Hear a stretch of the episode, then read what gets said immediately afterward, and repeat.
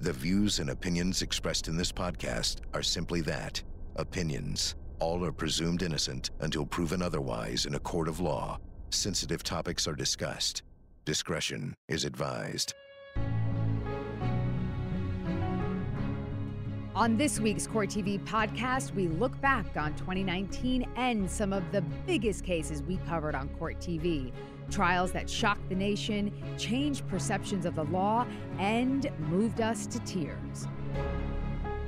This is the Court T V podcast with Vinnie Politan and Seema Iyer. Welcome to a very special Court T V podcast. I'm Vinnie Politan along with Seema Iyer. And can you believe this is the end of year one of the relaunch of Court T V? I can't believe it. It has been absolutely one of the best years of my life, hands down. Yeah, it, it's great to be back in there, you know. Today on the podcast, we want to take a look back at the biggest cases and some of the biggest moments. And when you talk about jaw-dropping moments, let's just put this one out there. Scott Nelson, accused of murder, takes a stand in his own defense. And said this. How has your mental health been affected by your previous incarceration? I am a homicidal maniac. Judge, I don't have any other questions. Cross examination.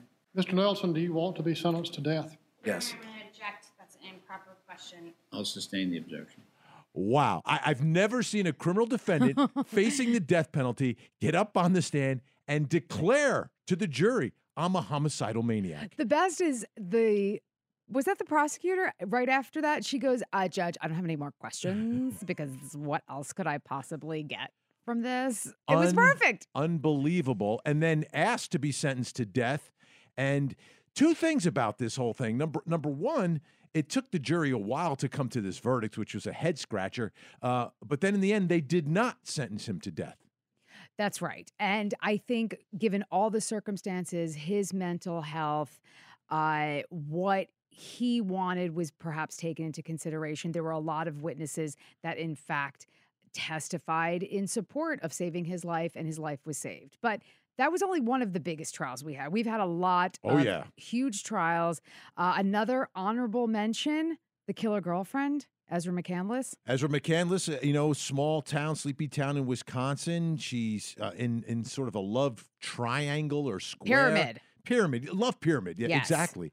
And is uh, accused of murdering her uh, ex-boyfriend. She says it was like B D S M. There was B D S M. There was uh, a lot of sexual activity in this tiny little town in Wisconsin. But I'm glad that trial's over because really I have had nightmares over her main squeeze. What was his name? Jason Mengel? Roger that? Yeah, Roger that. Jason Mengel was her oh, boyfriend. He was uh, the most annoying witness of the year. He was not likable, not likable. And this is a guy who has served this country. And and yet when he got on the witness stand, I mean, everyone kind of like you. And he was the, the love of Ezra's life. And the, and the motive, according to prosecutors, was she killed Alex Woodworth to be with him, to prove her love to him. And she was convicted. What was great about this trial is that we never really bought into the prosecution's motive, but they still got a conviction based on the overwhelming evidence. Uh, and again, what was bad about this trial is Jason Mengel, and the uh, repercussions of Jason Mengel's testimony is that every day when I ask Vinnie Politan a question, he answers with "Roger that." Roger and that. It's annoying every day. Yeah. Well, I just and want I to hope remind you stop you. in twenty twenty. I want to remind you. Of I just Mengel. want you to stop in twenty twenty. Remember Grant Amato? This was a, oh. such a tragic, horrific case. He he he. murdered his entire family except for one brother who wasn't home. I mean, killed his brother, his mother, and his father, all because he was hooked on a webcam girl from Bulgaria and had stolen hundreds of thousands of dollars from the family. They tried to keep him away from her, and he just was obsessed with this woman. He wins our twenty nineteen Creeper Award. He was very creepy. He, he absolutely was, and, and it seemed that Uh, and that was another death penalty case, did not get the death penalty, but he eliminated his family, and his family did everything they could to try to yeah, help him. It was, yeah, and that's tragic. Him. That's a tragic. It, absolutely tragic, but it, it opened up, uh, my mind, to another whole world of addiction that's out there that can be dangerous. You wouldn't think being addicted to a webcam girl would be lethal or dangerous. But underlying that particular addiction is one of the oldest themes in jurisprudence, and that is heat of passion. Heat of and passion. And what passion makes people do. Grant Amato, another victim of that. Yeah. Locked up for life, did not get the death penalty. Okay, so now we are going to talk about one of the most fascinating trials that we covered, one case that is still going on, because in my mind, this case is not over. We covered the case of Florida versus Magbanua and Garcia. Now, Magbanua and Garcia involved the death of a beloved, prestigious law professor, Dan Markel. Professor Dan Markel, he was killed back on July eighteenth, twenty fourteen. And at that time, he was divorced, maybe less than, I think it was less than two years, right, from Wendy yeah, Adelson. Bitter, bitter divorce, however. And uh, really, uh, you talk about, once you put a lawyer into the mix in a bitter divorce and someone who's really bright and smart like him, it becomes very litigious, and it seems like it got very personal. It, this, is a, this is a crazy story. It's just insane. So let me just break it down, and uh, everybody go to court T V dot com, read about it, watch uh, the coverage that we have on there. It's, it's so good, and I still, like I said, this case is not over. So, okay, here we go. Dan Markel, the victim, was married to Wendy Adelson. They have this bitter divorce. Wendy Adelson's parents, Donna and Harvey, who live in the Miami Beach area, they want Wendy to move from Tallahassee, where she was with their kids and, uh, you know, living near Dan Markel. The parents want her to move by them in Miami, which is way far away. If you haven't been, I mean, Florida is a long, skinny state, so Tallahassee's like near the top, and Miami near the bottom. Oh. So, so it's not like they're. Oh, okay. It's not like okay. a, a couple hours away. Yeah, that, I mean, that it's makes like sense. Relocating to a whole nother state. But this wasn't just like, hey, girl, this is a nice idea if you move. They were litigious about it, like you were talking about. This went back and forth even after the divorce. And at one point, the parents said to Wendy, why don't you offer a million bucks to uh, Dan to get the kids to move? Uh, and and then the, the question was, uh, what do we do about this? Now, what the prosecution's theory has always been, although the Adelsons did not go on trial, was that the mom, Donna, employed the son, Charlie, and said, hey, we have to take care of this. Okay, Charlie, who is A K A the maestro. Yeah, I would call him the maestro. He's, you know, that kind of South Beach successful doctor. De he's a dentist, right? He's a dentist. Yeah, convertible yeah. sports car. Yeah, with the license plate saying the maestro. So he uh, used to hang out in nightclubs, and he knew people. So he starts dating a girl named Katherine Magbanua. Magbanua has ties to gang members. She shares kids with some other guy named Sigfredo Garcia. Garcia is a friend with Luis Rivera. Garcia, Rivera, go kill Markel. Why are Magbanua, Garcia, and Rivera on trial? And where is Charlie Adelson? We don't know. But the bottom line was the maestro not charged, still not charged. And that's the big controversy in the case, is that the, the man who prosecutors say orchestrated all of this has never been charged. And there's such a discrepancy between him and his family with lots of money and the people who got charged poor with no money. In the beginning of the trial, I thought Wendy had something to do with it, but by the end, I absolutely think that she did not. Wendy testified at trial, though, okay? So let's listen to a little bit of her testimony when asked about whether she was involved in this hit. Were you involved in any way in a plot to kill Dan Markel? No. Do you have any knowledge other than the statements you said your brother made or the jokes your brother made? Do you have any knowledge of anyone being involved in a plot to kill your husband? No. So I don't think Wendy knew, but all the connections were made here during this trial. Wendy testified she'd met Katherine Magbanua when Magbanua was dating Charlie Adelson. So that wasn't in dispute. Garcia, the baby's daddy, who Magbanua was on trial with, he's met Charlie Adelson. But where is Charlie Adelson? I don't know. I am hoping in twenty twenty we get some answers. Yeah, and and, and Magbanua was a hung jury, was not convicted. That's right. So we could. We're going to have a trial in twenty twenty. Well, here's the deal.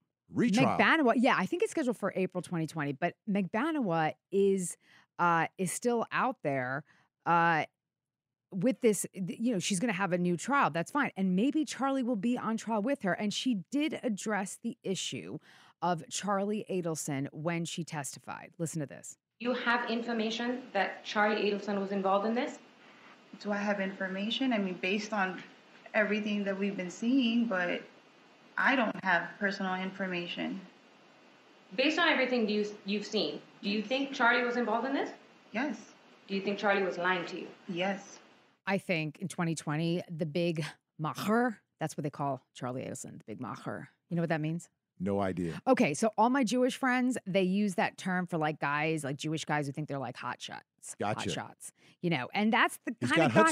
He's got chutzpah. He's, oh, he definitely has chutzpah. You're going to get people killed? You got chutzpah. But I think Charlie Adelson, there's something going on in Tallahassee, and it's not the police department. I just want to put this on record that when Dan Markel was killed in twenty fourteen, the Tallahassee Police Department did exemplary police work. Two years tracking down cell phone evidence, surveillance video, everything to find the killer of Dan Markel. And then they did suspect Charlie Adelson. They wired his phone. So all of these phone calls came into evidence. They're going to come in during the retrial again. And they did everything they could to bring Charlie Adelson to justice. The prosecutor, she believes that he uh, was at the center of this whole thing, maybe instructed by Donna.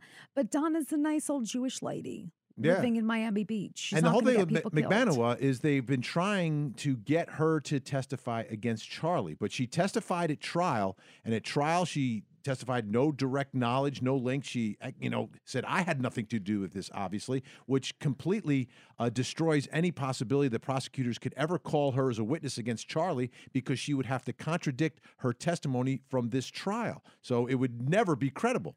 It's going to be some retrial. Can't wait till twenty twenty. All right. Now, another big one we're going to talk about coming up. And this was one, the entire case, entire story was all caught on video. Of course, the video's on court T V dot com, but we're going to talk about it. It was uh, Florida versus Michael Drejka, a man who was the self-appointed handicapped parking spot police. Fatally shoots an unarmed man in front of his family. We'll talk about that case next.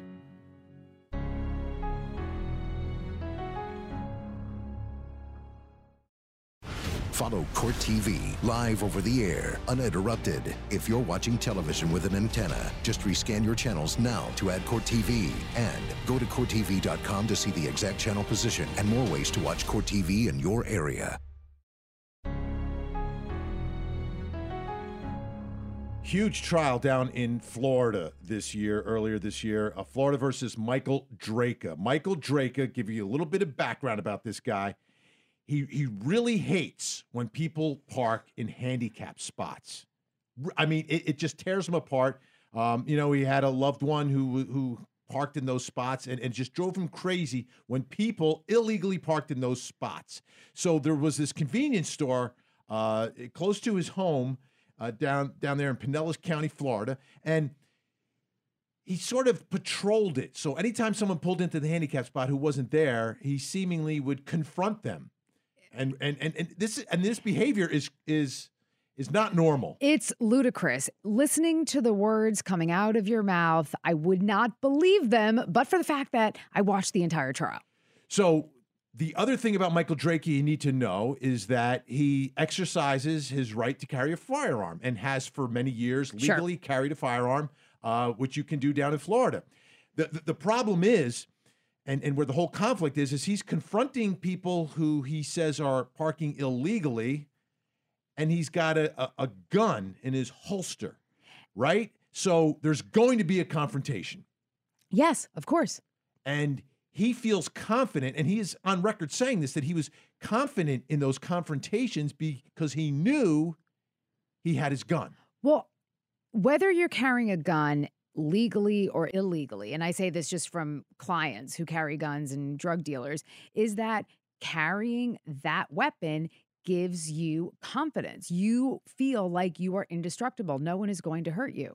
And, and there's nothing wrong with that if you're going to defend yourself. The, the problem in this case, and as it turned out uh, during the sentencing, because he was convicted, the judge had a problem with the fact that um, he's initiating the confrontations and with, you, with strangers. Sure. And what the judge said, which I loved during the sentencing, was uh, the irony is that he parked illegally to confront the victim's wife. Exactly. Now, all of this is caught on the surveillance video at the convenience store. You see someone pulling into this handicapped spot, and you see uh, a man get out with his little son. That's Markeis McLaughlin, goes inside the convenience store. Then, then you see uh, Michael Drejka pull up, park illegally, yes. get out of his car, and starts kind of circling the car that is parked there. Inside is Brittany Jacobs, the girlfriend of Markeis McLaughlin and the mother of their three children.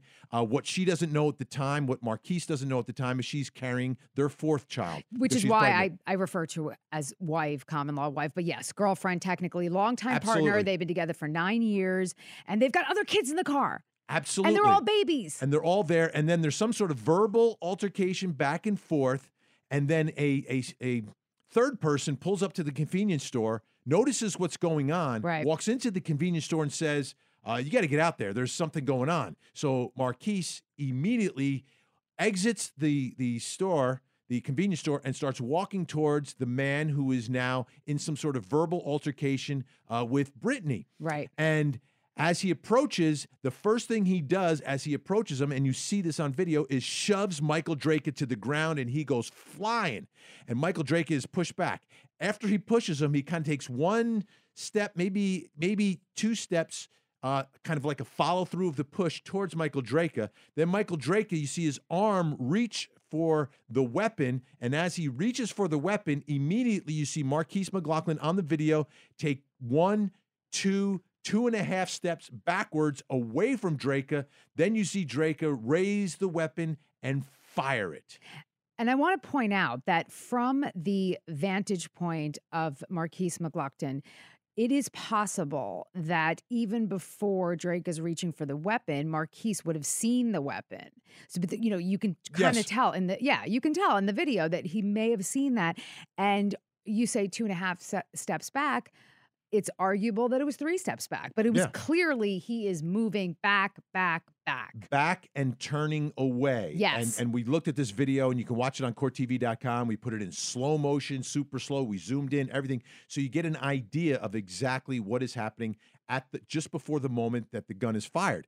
Well, Michael Drejka is claiming self-defense. He's like, this man was, was, was going after me. He was attacking me. He's interrogated by police. Take a listen. Let me ask you a question. You mentioned early that you asked Mustafa about video and stuff like that. Correct. That there were. Do you think the video would show him charging it or running at you? It should. Okay. There should be an angle right on that parking spot. Okay.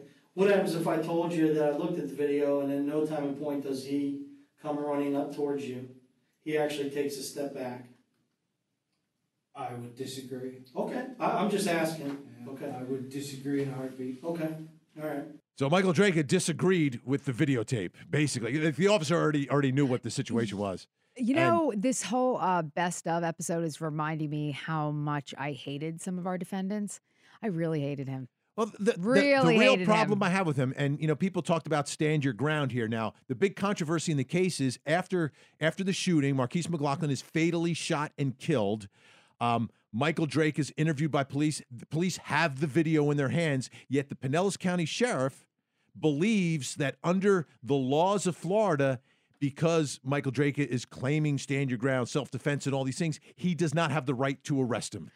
And do you remember that that sheriff is not just a sheriff, he's also a lawyer. He's a lawyer also. I thought that was an interesting tidbit. But his interpretation of the law was, I cannot arrest Michael Drejka. Oh, yeah, I have wrong. to give this case Absolutely, to yeah. the D A. So the D A gets it. There's protests. People are outraged. You shot and killed someone, and, and, and it's on video, and, and everyone has seen the video, and this sure. man hasn't been arrested.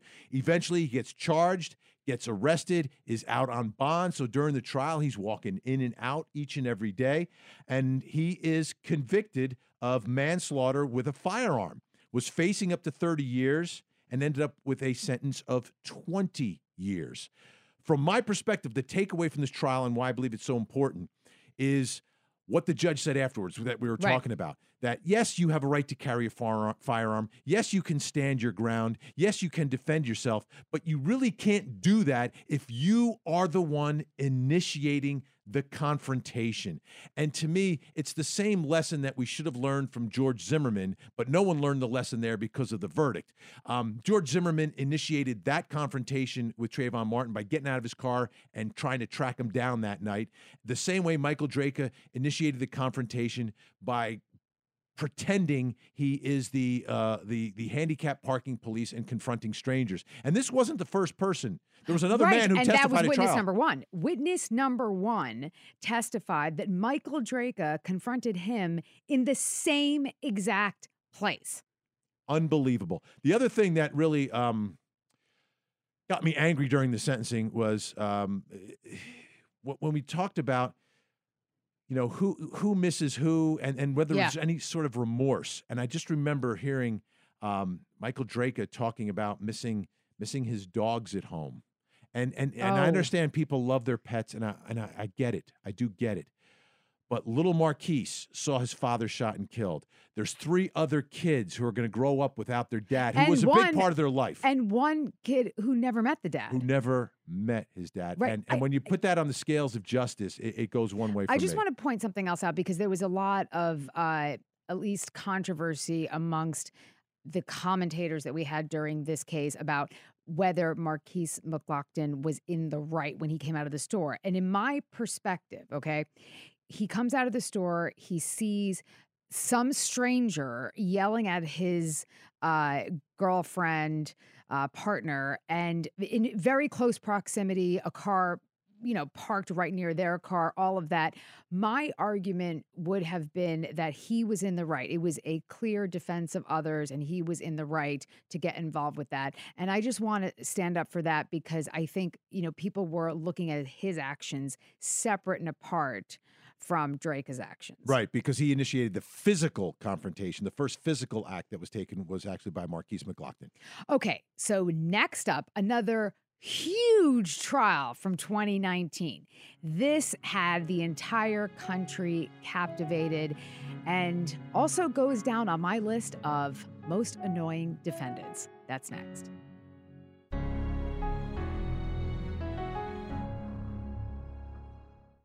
For more Court T V, watch it on cable, over the air, Roku, or go to court T V dot com and stream live gavel-to-gavel coverage. Catch up on the big moments from our current cases and relive some of Court T V's most historic trials. Court T V, your front row seat to justice. The pom-pom mom. Remember her, Vinny?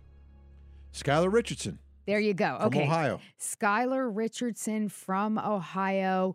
Another momentous trial in twenty nineteen for Court T V. She was uh, the young woman who was pregnant, and the question was, did she get rid of the baby via murder, or was the baby stillborn? And she went on trial for aggravated murder, involuntary manslaughter, endangering a child, and abuse of a corpse, because the baby was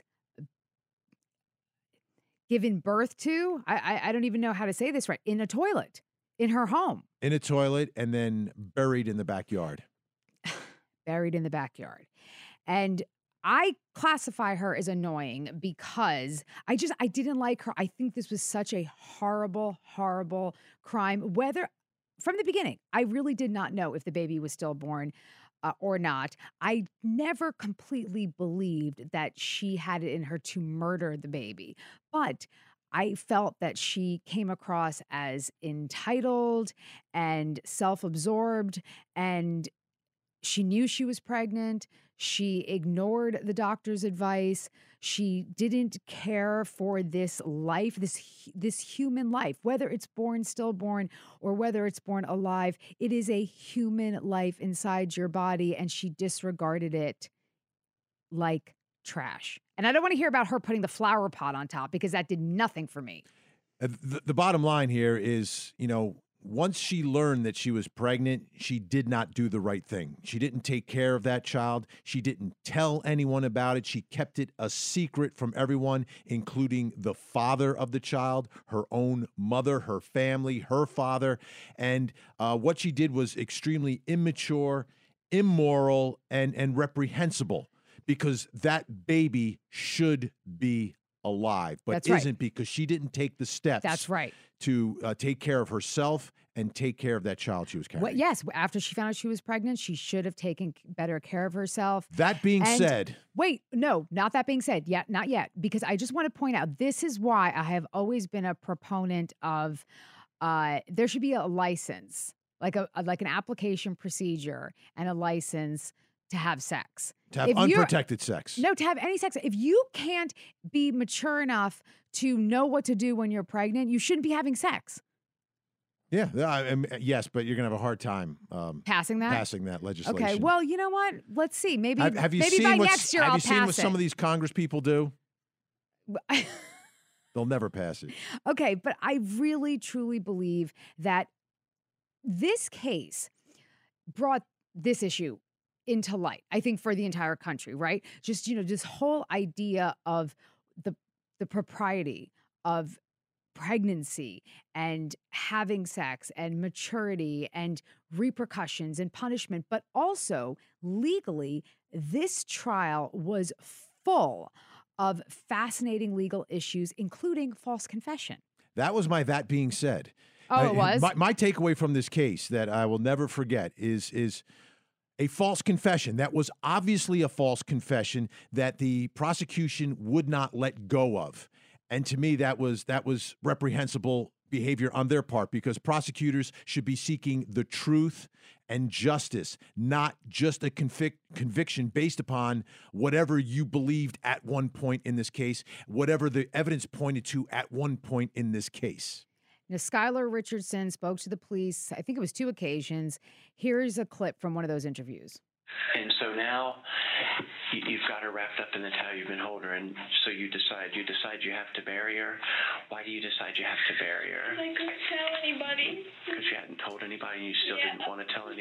That really bad. I didn't, I loved no, her. I, I didn't mean to do it's just, to her. It's not for us to say, Skylar, it's not for us to say it's really bad, because we're not, we're not trying to judge you or do anything like that, okay? Are you going to put me in jail because Again. of that? No, I'm, I'm not. That's not why I'm here today, to try to put you in jail. We're still, all we're trying to do is find out. We're still just trying to find out what happened. Hey, Vinny, is it really bad to give birth to a baby in a toilet and then bury it? Is it? I'm not sure. That's bad behavior. How old do you have to be to know that that it's bad behavior? It, it, it That night, she's what? home when she goes into labor. She could have screamed out for mom and dad. They could have helped her. They could have called nine one one. Again, everything that she did um, once she found out she was pregnant was reprehensible. But what was also reprehensible in this case were the behaviors of the interrogators and the prosecutors in this case in, in getting a false confession involving an allegation that she burned yes. the baby. Yes, and I really think the prosecution and law enforcement screwed this case up so badly that it overshadowed Skylar's disgusting behavior. Yeah, absolutely did, because they claimed, because they had, would they have some expert who... The anthropologist, yeah. Anthropologist who initially says that the remains were burned. So now interrogators have this piece of information, and they go and interrogate uh, uh, Skylar Richardson with the fact that they believe is true, that the child, the baby, was burned. And they get her to somehow confess to that. I want to read you a part of this transcript, because you could, you can, I can read these words to you, and I saw it in her. This was the time when I completely believed her, because she had no idea what they were talking about. Detective Carter said there's some evidence to show that there was some burning on her. Skylar burned her. And in that moment, she was in utter disbelief. I promise, I I promise anything, I didn't burn her. My dad has lots of bonfires, but I didn't burn her. And then she goes on to say, I didn't burn her. I swear on anything, I didn't burn her. Repeat over and over, over and, and over, over and over again. They invoke the word cremate because they're trying to get her to say something about burning. And Vinny, I really believe this girl did not even know the word cremate. You know, she she didn't even understand why that word was being said. And interspersed with the questions of burning, Skylar keeps saying, so am I going to go home? Am I going to go home? Am I going to go home? And the cops, they're they're they're basically lying to her, yeah. saying, you and know don't what? forget about the female cop who's holding her hand. Oh, gosh. You know, I almost Are forgot about me? her. It's the end of the year. I was forgetting about her. And now you brought it up again. Damn yeah. it. Holding damn. her. And, and, and, and what happens is the same expert Hate who her. said the remains were burned after the interrogation where they get her to falsely confess to burning the child, right. the expert says, no, the remains were not burned. We were wrong. Like, wrong. But investigators never let go of it. Prosecutors never let go of it. You have to go with truth and justice, not just a conviction based upon some false information here. And it was so obvious to everyone. You know me. I'm Mister Prosecutor. I do know you. You I mean, are Mister For, Prosecutor. For me to call him on this, it has to be outrageous, and it was. It was it was outrageous. They doubled down on it, and there was even some post-verdict coverage. You remember that interview that Ted Rollins did with the lead investigator, and they just still would not admit to that mistake. They just, they just, they, you, they you have to there. own up to it because you must be seeking truth in this case. And and the truth is the job of the prosecutor, and ultimately the truth leads to justice. So, um, thank goodness the jury saw through it all. Yes, yes. And oh, at the uh, at the end of the day, as you like to say, uh, Skylar Richardson got seven days, but basically time served, got to go home. And listen, this kid is been given the second chance of a lifetime. Let her do good with that. She has to. She has to. All right. Coming up next, what I believe was our biggest trial of the year. Yes. And also included, from my perspective, not just the biggest moment of the year, but the biggest moment in my career in covering trials. Oh, okay. That's next.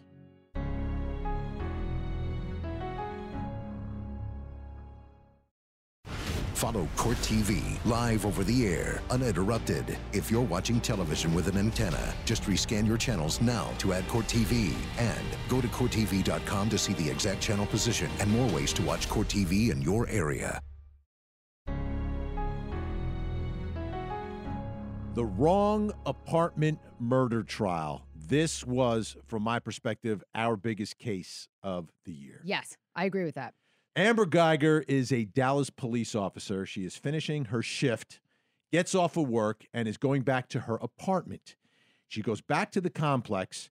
She has an apartment on the third floor, but parks on the fourth floor and walks to the fourth floor apartment directly above her apartment. I need to point out now, because this is a big part of the story, that she is still in uniform. Yes. And this is the first thing that I found to be the most disturbing part of this entire fact pattern, because, you know, I, I spent a little time working for the N Y P D, and a huge rule for the N Y P D is you wear civilian clothes to and from the precinct. Yep. Apparently they don't do that in I, Dallas. I, I, it, it blows my mind. It blows so, my mind. So she's walking to her apartment. She believes she's walking to her apartment, and then she takes out her key. Now, the keys at this apartment are not old-fashioned keys. There's these fobs. Oof. Do they call them fobs? We could literally do an entire episode on the key. Right, but it's an electronic-type key, so yes. you put it in a keyhole, but then it reads it. But the same key could be put in the keyhole of every apartment in that entire building. So she puts it in, and then she says that the door sort of opens. Right. And she notices that someone is inside the apartment, which she says she believes is her apartment, so this is an intruder. So, of course, she goes to the gun, says, show me your hands, show me your hands, ends up shooting and killing the man inside. His name is Botham Jean. He's like the most, he's a guy that after the trial, you wish you knew. Absolutely. You wish you had time to get to know him. He, if we could describe a perfect person, it would be Botham Jean. Uh, hardworking, immigrant type of uh, upbringing, uh, accountant. Ad- God-fearing. God-fearing, yes. He was Christian a, man, very, singing gospel first thing in the morning, yes. every morning. Remember, his neighbors heard him singing yes. gospel through the doors. Oh. Uh, so I think he used to speak to his mom and his sister every single day. Uh, worked at one of the big accounting firms. Co-workers love this guy. He was like a like a, like a like a like a bright light. Yes. You know that person that walks into the room is that bright light? Well, every time I saw his picture, I felt that way. Yeah. I, I, I mean, he was that uh, teddy bear type and of guy. And couldn't be doing anything more innocent. He is sitting down. Thursday Night Football, babe. Eating a bowl of vanilla ice cream. Like after a hard day's work, he, you know, he lives alone. You come home, you have that bowl of ice cream. You're watching the, the first football game of the season. There is nothing. And, and you're in your own apartment. I miss Derry. I really miss Derry. We talk about both of them. But go ahead. Keep talking. Unbelievable. And this guy ends up getting shot and killed. So there's outrage. Absolute outrage. A man is just sitting in his apartment and gets shot and killed. And it turns out it's a police officer. But she says it's all a mistake. I, right. I believed I was I believed I was going into my own apartment. Now, now Amber Guyger testified during the trial. Okay, but before we get there, I, I have to, again. The Are the, you giving me a but first? Yes, a but first, because I still cannot get over. I will never, ever, ever be able to reconcile how she went into that apartment without realizing that she was standing above the brightest, the reddest welcome mat. Botham Jean had a bright red welcome mat right in front of his apartment. Amber Guyger did not. Not only did Amber Guyger not have that welcome mat, but nobody on the floors had that welcome mat. The trial, they showed videos of the third and fourth floor. Nobody had a welcome mat like that. And I just think this is just another case of someone who is undertrained for her job, should not have been a police officer, and so self-absorbed. So self-involved. In she was what sexting some married man, yeah, married coworker, married man that she had been sleeping with. And what happened? I mean, is this yeah, is anything worth this? The the other part of this though is the defense presented evidence. They took a survey of residents of this apartment complex and found something like uh, fifteen to twenty sure, percent yeah. of them had done the same thing, put their keys in. But they didn't the, shoot anybody, Vinny. They, they didn't shoot anybody. Because the doors were locked. See, Botham Jean's door was not locked. It was... That's not why... Wait, it, that's not why other people didn't shoot anybody. Other people... Well, they probably didn't have guns. And they probably weren't this stupid. I don't think they this made... This is a stupid, stupid crime. This was such a... Oh, absolutely. Very I, preventable. I, very preventable. But let's take a listen. Okay. Are you done with the butt first? Fine. Amber Guyger takes the stand. I feel like a terrible person. I feel like a piece of crap. I hate it. I hate it every. I hate that I have to live with this every single time. And I ask God for forgiveness. And I hate myself every single day. I feel like I don't deserve a chance to be with my family and friends. I wish he was the one with the gun that killed me. I never wanted to take an innocent person's life. And I am so sorry. She is a terrible person. She is a piece of crap. Really? Yeah. You're not buying nope. any of nope. the remorse. No. Nope. Because you can be, uh, if you commit a horrible act, it can change you. It can transform you. You can demonstrate actual remorse because there are some criminal defendants who show no remorse. Okay. Never say they're well, sorry. Don't forget that when she testified and she was confronted by this on cross-examination is that uh, when Botham Jean's family was planning his funeral, she was texting friends about going out and getting drunk and partying. So don't tell me about remorse because she was doing all of that when she knew she killed an innocent man. She was convicted, convicted of murder. Now, murder in Texas, different than murder in other states and trials that we've covered here on Court T V. I mean, there are states where murder, it's automatic life in prison without the possibility of parole. Uh, in most states where we cover trials, the judge hands down the sentence. But in Texas, the jury can hand down the sentence. And they did in this case. And they had um, complete discretion. You know, it was like zero to life or anywhere in between. And they handed down a sentence of ten years. So there was some outrage after that. Right. But after the sentencing, Botham Jean's younger brother, yeah, who didn't testify, didn't say much. Uh, his family said he really never spoke much about this, was obviously impacted by all of it, um, spoke in a victim impact statement. And this moment, I will never forget, this moment was the most unexpected display of genuine goodness that I have ever seen inside a courtroom, something I will never forget, and something that I hope helps the entire community heal from this horrific, horrific crime. This is Brandt Jean. I don't know if this is possible, but can, can I give her a hug, please? Please? Yes. She murdered his big brother. Yeah. He is such a good human being, such a huge heart, wanted to give Amber Guyger a hug to demonstrate and, and to try to turn her life around, to try to reach out to her. And Amber Guyger did not want to let go of him. Well, before, when he was asking that question, you could see her from her seat shaking her head so vigorously, yes. And even though we only saw the back of her head, it did appear that she was crying. And that hug went on and on. It went on and on. It was very unusual. I've never seen a request like that. The judge granted it, allowed that moment to happen.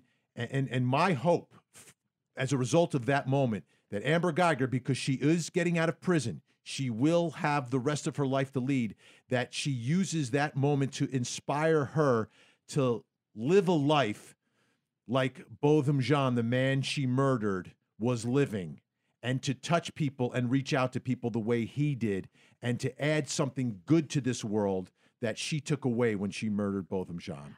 I hope that as well. I think that's a perfect way to end this year in review episode. Forgiveness and love and light and hope and all of that matters. And even in a court of law, we can see it. Absolutely. And I want to hope that everyone at home has a wonderful, wonderful new year. We've got, yes, a lot more uh, big trials coming up in twenty twenty. But in the meantime, enjoy the holidays. Enjoy the holidays. Absolutely. And if you are around for the holidays, we will be replaying two of our biggest trials, Ohio versus Brooke Skylar Richardson, as well as Texas versus Amber Guyger.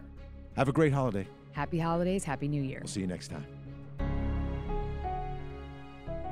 This podcast is a production of Court T V. Go to court T V dot com for more content, trials on demand, and to find out how to watch Court T V in your area.